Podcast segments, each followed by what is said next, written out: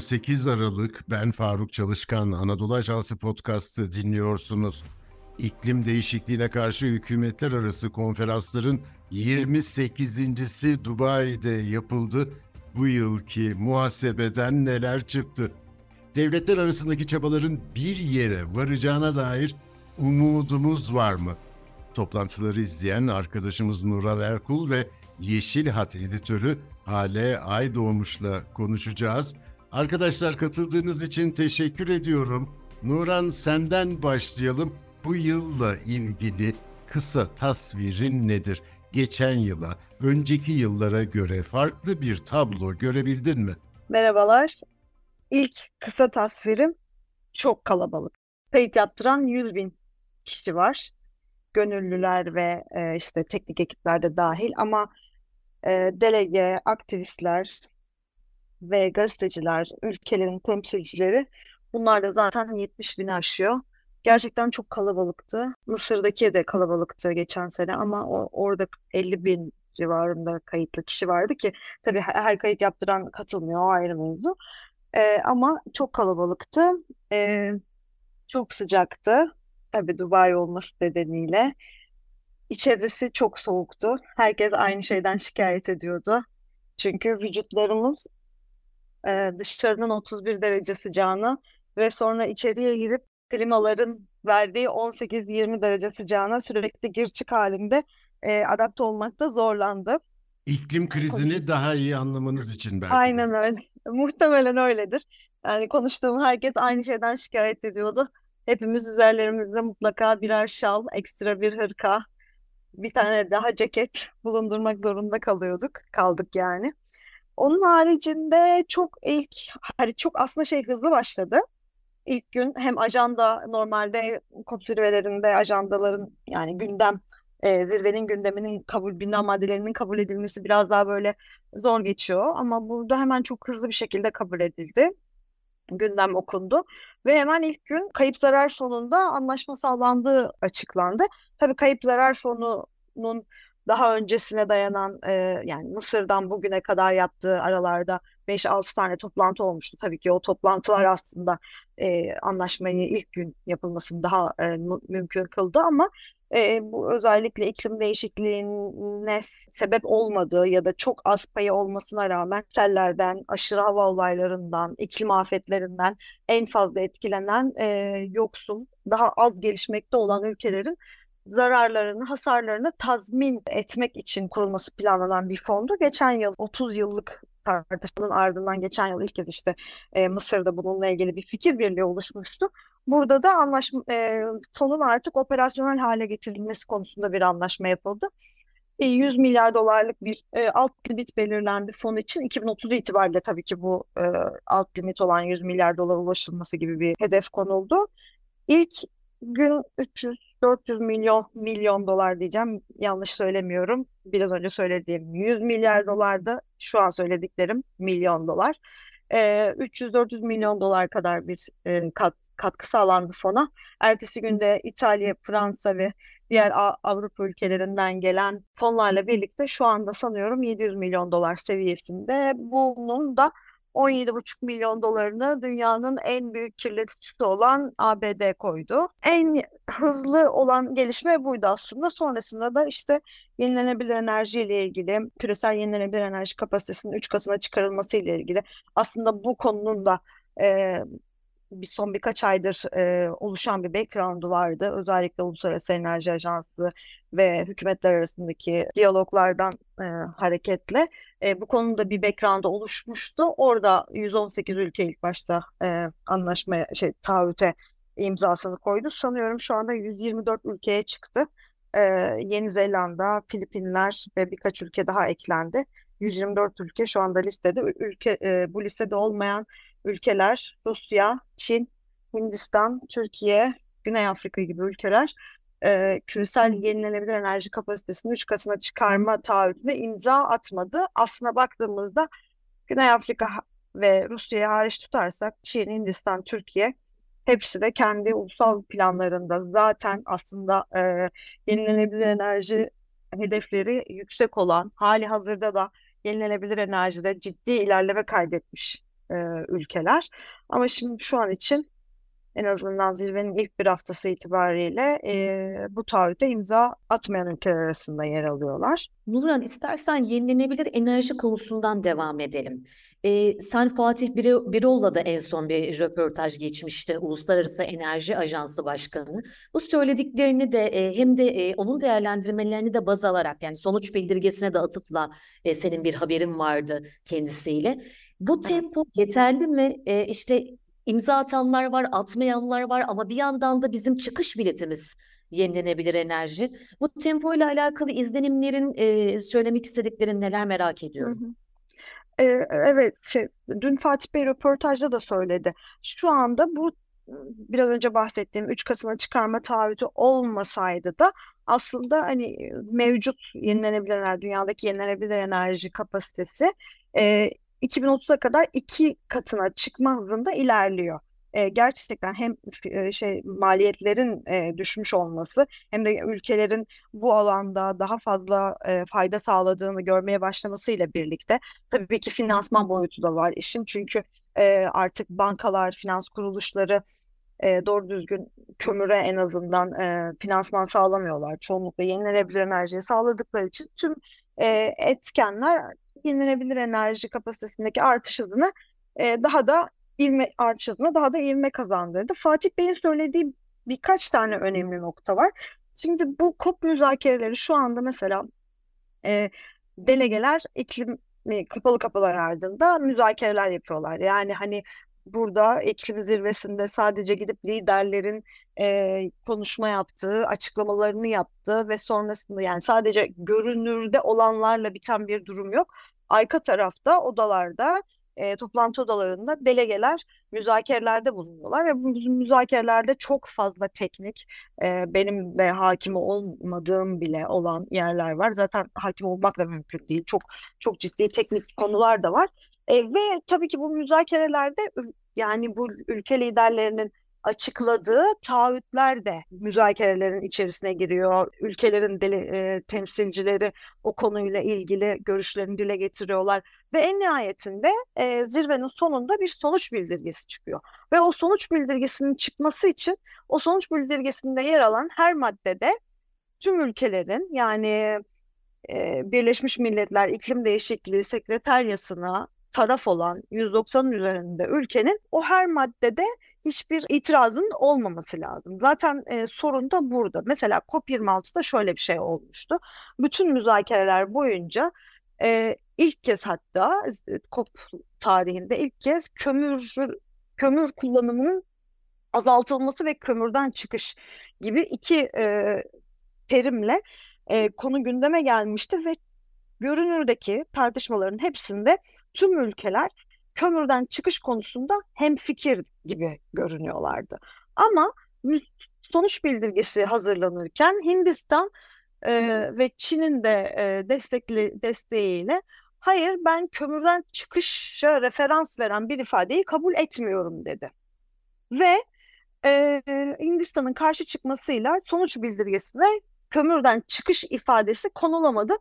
Kömürdü, kömürü kademeli olarak azaltma, phase down e, ifadesi konulmak zorunda kaldı. Yani aslında böyle bir hani, dil oyunlarının da hakim olduğu bir e, metin oluyor en nihayetinde sonuç bildirgesi. Şimdi aynı konu burada da var. Bu taahhütlere anlaşma sağlanan maddelerin hepsine tüm ülkelerin evet demesi lazım. Kabul ediyoruz. Biz de bunun tarafıyız demesi lazım. O yüzden Fatih Bey'in e, Fatih Birol'un dün söylediği önemliydi. O yenilenebilir enerji kapasitesinin 3 katına çıkarılması ve bunun içinde e, enerji verimliliğinin 2 katına çıkarılması taahhüdünde olan maddenin sonuç bildirgesinde yer alacağını düşünüyor. Bu biraz önce anlattıklarından hareketle tüm ülkelerin bunda hemfikir olabileceği anlamına geliyor. Şimdiye kadar katılmayan ülkelerin de müzakereler bitene kadar bu taahhütün altına imzasını atmasını beklediğini söyledi. Tabii burada 3 katına çıkarılması demek şu anda 3.4 terawatt yenilenebilir enerji kurulu gücü. Yıl sonu itibariyle sanırım 3.6 civarına geleceği hesaplanıyor.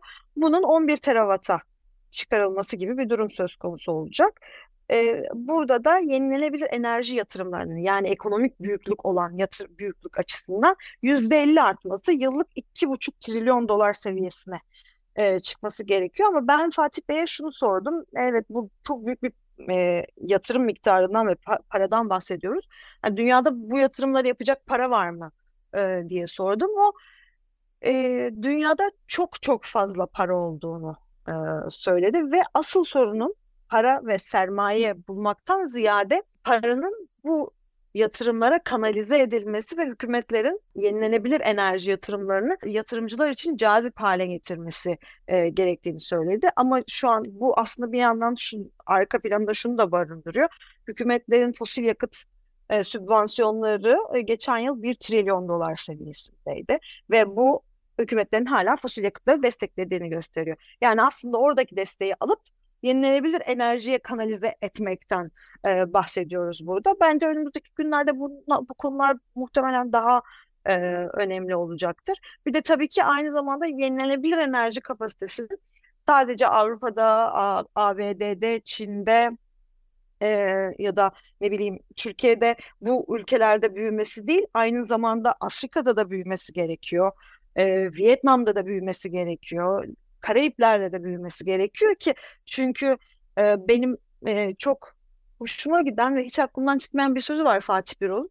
Emisyonların pasaportu e, yok demişti bana bir röportajda. E, gerçekten de öyle. E, çünkü Karayipler'de örneğin kömür yakılmaya devam ettiği sürece emisyonlar orada kalmıyor. E, bizim yaşadığımız ülkelere de geliyor veya tam tersi aynı şekilde. O yüzden buradaki bu kapasite artışının, temiz enerjideki büyümenin dünyanın dünyada kolektif olarak e, artması lazım ki gelişmekte olan ülkeler en önde artması lazım ki hani o kolektif çabaya katkıda bulunur, bulunulsun ve e, sıcaklık artışını sınırlandırmak, yavaşlatmak için daha etkili olunabilsin. Nurhan anladığım kadarıyla COP toplantılarında iklim krizinden ziyade teknik pazarlıklar artık e, baskın olmaya başladı. Aslında başlangıçta da öyleydi.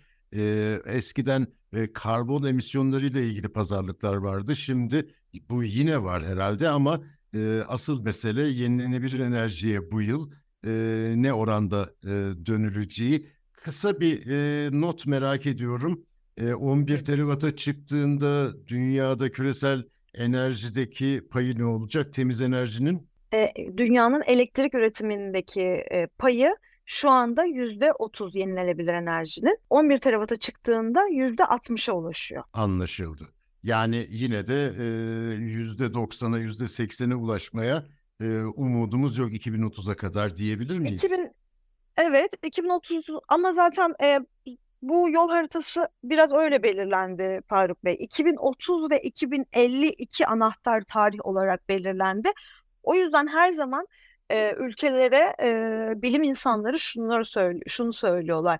2050 için bir hedef, bir yol haritası belirlemiş olmanız e, tam olarak bir şey ifade etmez. Çünkü 2030'a kadar bir interim e, hedefi koymanız gerekiyor ki ondan sonrasını ona göre planlayın. Yani ilk önce şu anda 2030, sonrasında da 2050'ye yönelik bir e, net sıfır emisyon e, hedefine göre bir yol haritası e, belirlenmesi gerekiyor.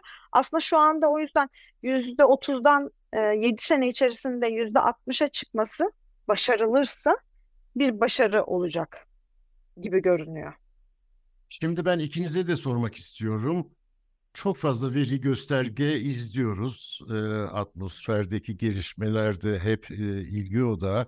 E, kışları, yazları nasıl yaşıyoruz, hava olayları. Şimdi bütün bu verilere baktığımızda ikiniz de çok fazla e, inceliyorsunuz biliyorum. Beklentileriniz ne durumda? 2050, 1,5 derece, 2 derece. Bunlara siz nasıl bakıyorsunuz? Küresel ısınmanın sanayileşme öncesi döneme kıyasla bir buçuk dereceyi aşmaması hedefinden yani bir buçuk derece hedefinden başlarsak yanıt çok net hayır. Faruk Bey. Bir buçuk derece eşiği hedefi e, biliyorsunuz 195 ülkenin iklim kriziyle mücadele sözü verdiği e, 2015 tarihli Paris Anlaşması'nda belirlenen bir hedefti. İddialı da bir hedefti aslında. Yani o dönem e, bu iklim konularında otorite kabul edilen IPCC raportörlerinin, e, iklim bilimcilerin de e, ortaya koyduğu bir ifade. Çok iddialı e, ve herkes için sürpriz oldu gibi düşünülmüştü bu bir buçuk derece hedefi.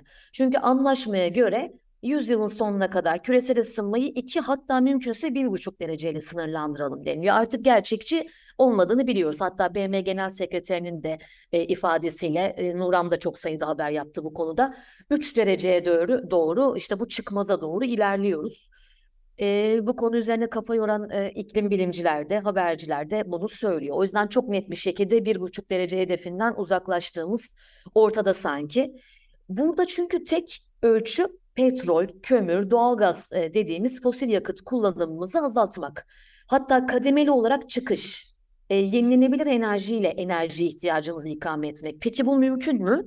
Yani gidişatta e, keşke olsa çabalar bu yönde. İşte e, az evvel rakamları paylaştı Nuran.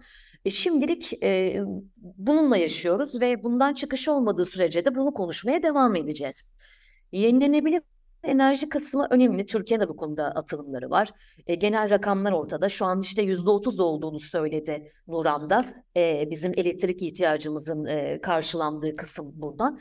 E, dolayısıyla şimdi bizim fosil yakıt e, kullanımını azaltmamız, yenilenebilir enerjiye geçmemiz, işte bu kapasiteyi, bu yükseliş trendini artırmamız la belki de eş zamanlı olabilecek bir şey. Çünkü her ne kadar yükselen bir trend olsa da Nora'nın dediği gibi COP28 hızlı başlamış, işte tempolu bir şekilde bir takım şeyler konuşulmuş olsa da bence iklim krizi karşısında yavaş kalıyoruz.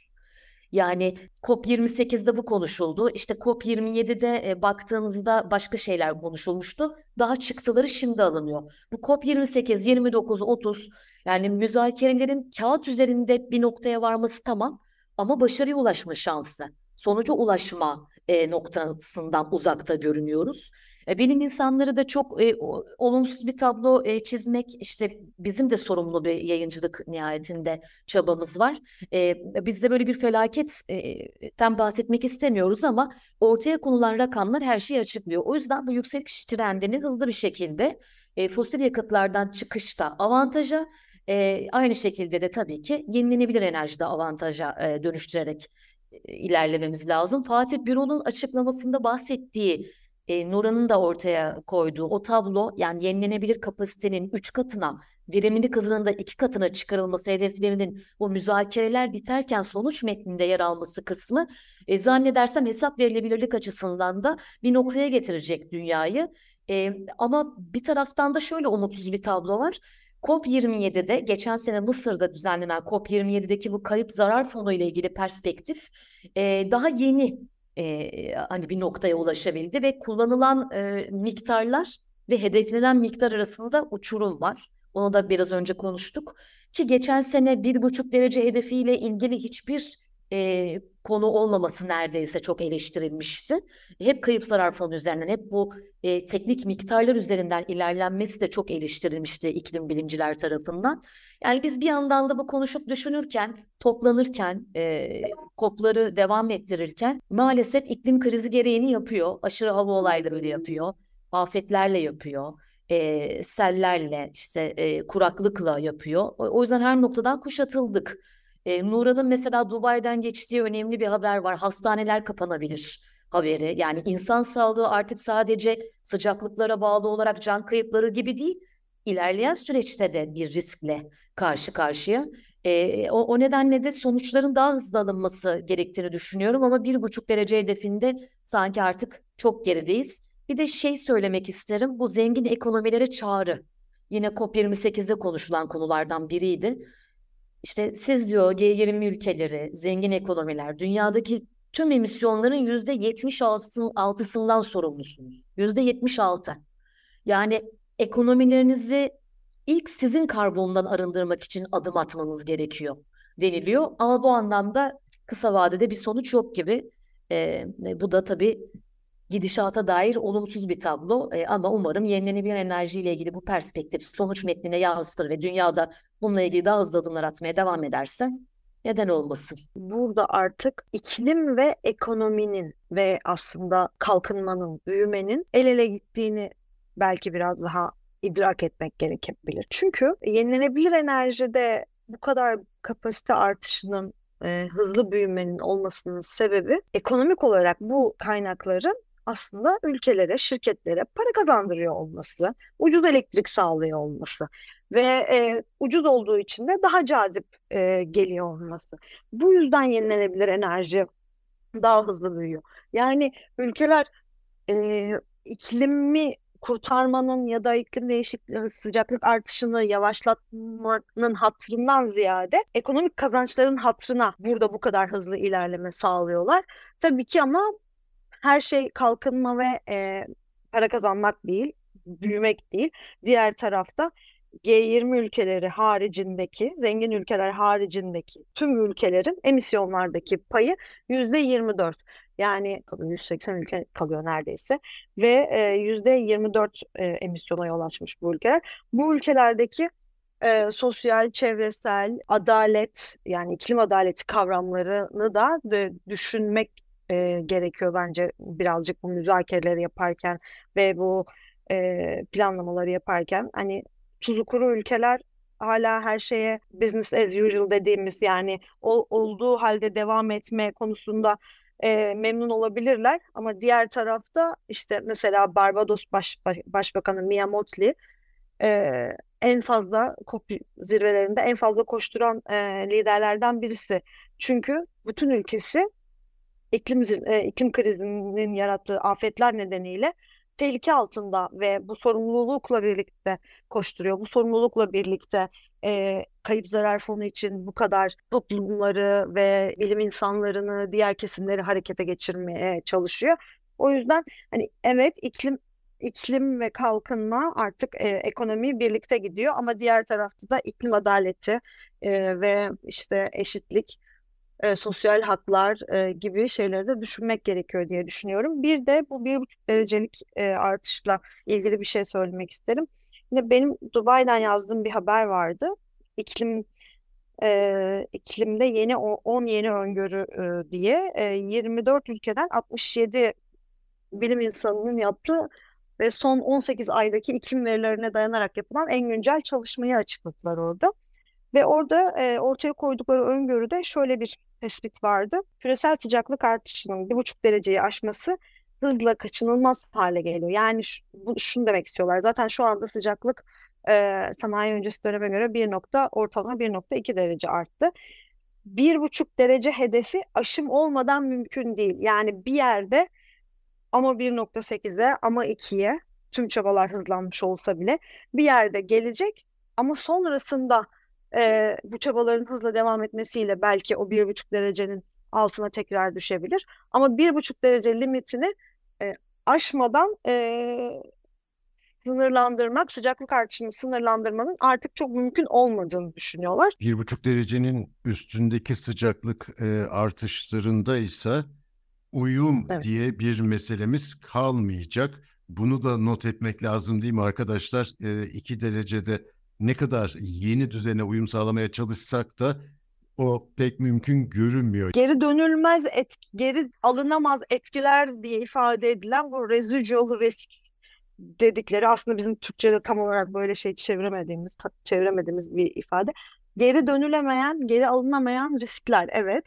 Ee, her ne kadar adaptasyon yatırımları artırılsa da ki bu adaptasyon yatırımlarının çoğu gelişmekte olan ülkelerde e, ihtiyacı var ve yıllık 400 milyar dolar civarında. Her ne kadar bu yatırımlar artsa da iklim değişikliğinin yol açtığı zararla geri alınamayacak etkiler e, ve onlara bizim adapte olmamız e, adapta adapte olmamız için yapabileceğimiz e, şeyler kısıtlı aslında. Evet. Yani o yüzden bir noktadan sonra adaptasyon e, da sıkıntıya giriyor. Adaptasyon da mümkün görünmüyor. Nuran bir de karbon yakalama teknolojileri. Bu konunun önemli olduğunu düşünüyorum. Çünkü böyle e, dünyanın bir yerlerinde biz fosil yakıt tüketimine devam ederiz. Saldığımız sera gazını da karbon emisyonlarını da bir teknoloji vasıtasıyla absorbe ederiz, dönüştürürüz, işte hapsederiz. E, ve bundan bu şekilde kurtuluruz gibi bir bakış da var. E, senin de yaptığın haberler vardı. Biz de görüş zıt görüş şeklinde e, Yeşilat'ta çok sık haber yapıyoruz bu konu. Ben önemli görüyorum çünkü yani fosil yakıttan çıkamadık bari bunu mu dönüştürelim gibi bir noktaya geliyor bu. Hatta senin haberinde iki önemli spot vardı bence. Biri bu e, bu teknolojilere aşırı bağımlılığın 2050'ye kadar 30 trilyon dolar ek maliyet oluşturulabileceğine dair e, bir haber. Evet. Yani bence e, önemli bir rakam. E, Daha demin biz sonuçta yenilenebilir enerjiye aktarılması gereken miktarları konuşurken böyle bir teknolojiye de bir yatırım var. Bir de Richard Blake senin haberinde şey diyordu, o da güzel bir cümle bence. Bu teknolojiyi devam eden fosil yakıt kullanımını telafi etmenin bir yolu görmek ekonomik açıdan cahillik diyor. Benim de çok hoşuma giden bir cümlesi. Evet, çok güzel e, orada sorduğum soruya bir cevap verdi. Benim, ben de o yüzden bilerek onu öne çıkardım. Gerçekten çok güzel bir şekilde ifade etti. Ama son toplu olarak cevap vereyim.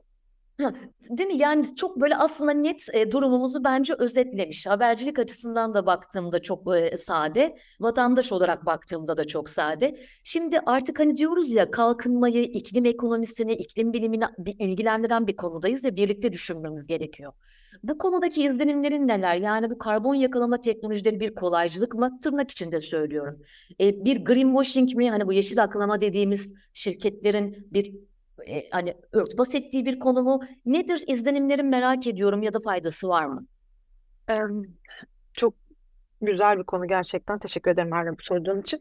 E, karbon yakalama aslında e, her zaman hani acaba ne kadar neye ne kadar e, çare olabilir, çözüm olabilir diye düşünülen bir konu. Ama e, o e, raporda da bahsedildi, haber, haberini yaptığım raporda da bahsedildiği gibi karbon yakalamada maliyetler e, son 30-40 senedir çok böyle aşağı yönlü bir değişim göstermemiş. Aynı kalmış. E, ama mesela yenilenebilir enerjide güneş, rüzgar, hem ekipman hem teknoloji maliyetleri her şey hızla aşağı çekilmiş durumda. Şimdi karbon yakalama bu zirvede COP28'de çok daha büyük bir gündem haline geldi.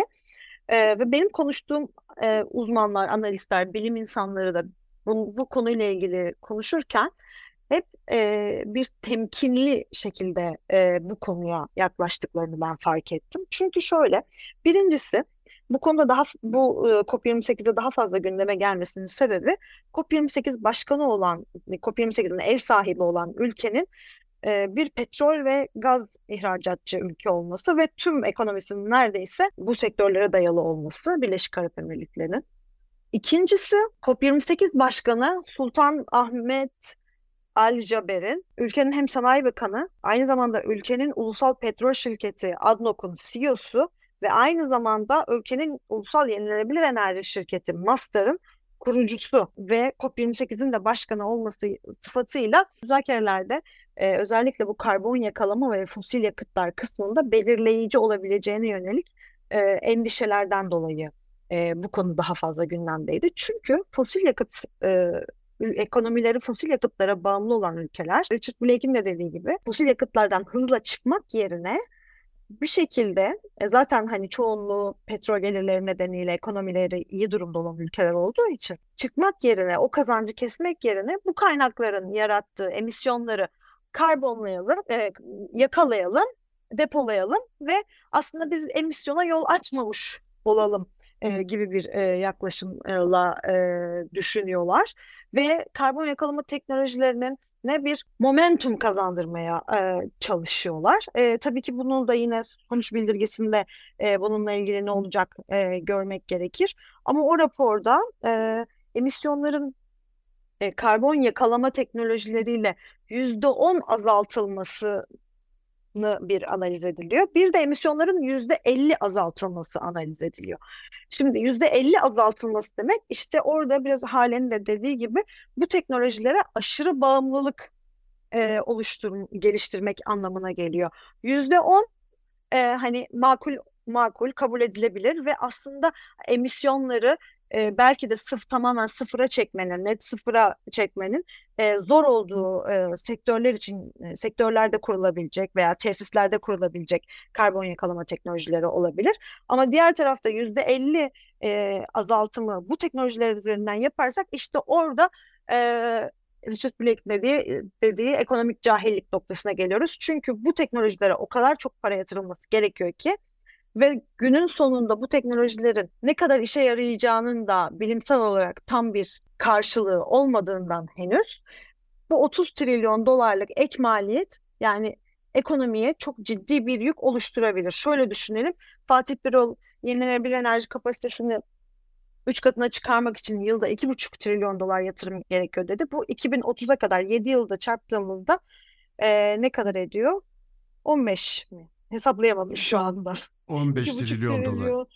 Aynen yani aslında bu ekonomik yük ola- olarak oluşabilecek 30 trilyon doların yarısıyla zaten emisyonlarda ciddi bir artış yenilenebilir enerjiden sağlanmış oluyor ve yenilenebilir enerjinin e, elektrik üretimindeki payı da %30'dan 60'a çık- çıkmış oluyor aslında.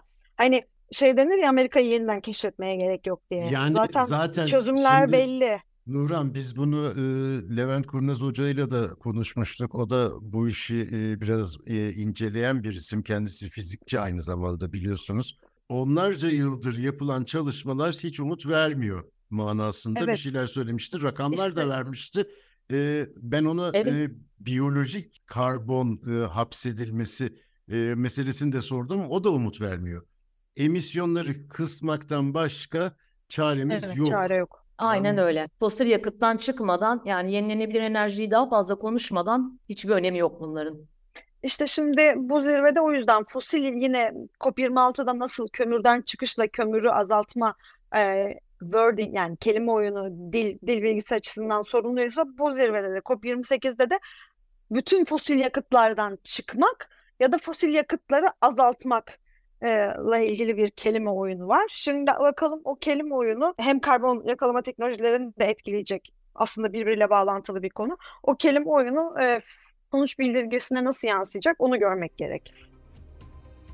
Anadolu Ajansı'nın Londra'daki enerji muhabiri Nurhan Erkul ve Yeşil Hat editörü Hale Aydoğmuş'a çok teşekkür ediyorum. Bizi hangi mecrada dinliyorsanız orada abone olmayı lütfen unutmayın. Hoşçakalın.